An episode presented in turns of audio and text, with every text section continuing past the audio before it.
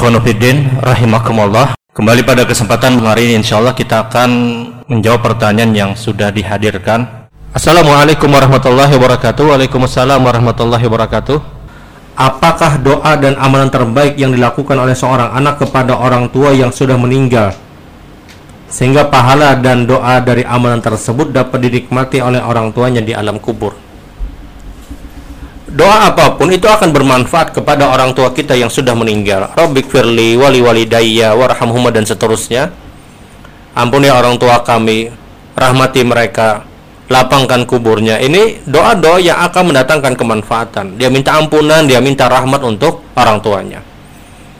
Karena setiap doa yang kita minta untuk orang tua yang sudah meninggal itu langsung diperkenankan oleh Allah dan diberikan kepada orang tua kita yang sudah meninggal. Sehingga ada istilah pernyataan Rasul Sallallahu Alaihi Wasallam bahwasanya doa orang yang soleh itu benar-benar diijabahi untuk orang tuanya, dan itu sangat-sangat bermanfaat. Kemudian amalan apa yang terbaik yang dia lakukan, yang biasa yang bisa dia kerjakan? Dia bisa bersedekah atas nama orang tuanya, dia niatkan untuk orang tuanya, dan itu sah di dalam hadis Rasul.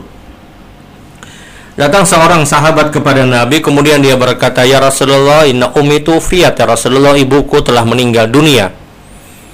Afa atasaddaq anha ya Rasul, apakah aku boleh bersedekah untuk ibuku yang sudah meninggal? Apakah pahalanya sampai ya Rasulullah?" Kata Nabi, "Pahalanya sampai. Pahalanya sampai," kata Rasulullah. Dan ini dalil yang jelas bahwasanya sedekah yang dia niatkan untuk orang tua itu pahalanya sampai. Dan batasannya hanya dari anak untuk orang tua, tidak yang lain. Karena hadis Rasulullah hanya bicara dari anak untuk orang tua. Batasnya, batasannya pun adalah sedekah.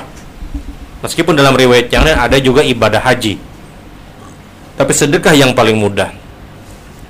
Dan amalan sedekah adalah amalan yang ditunggu oleh orang-orang yang sudah ada di kubur, orang-orang yang sudah meninggal. Laula akhartani ila ajalin qarib fa asaddaqa wa aku minas salihin.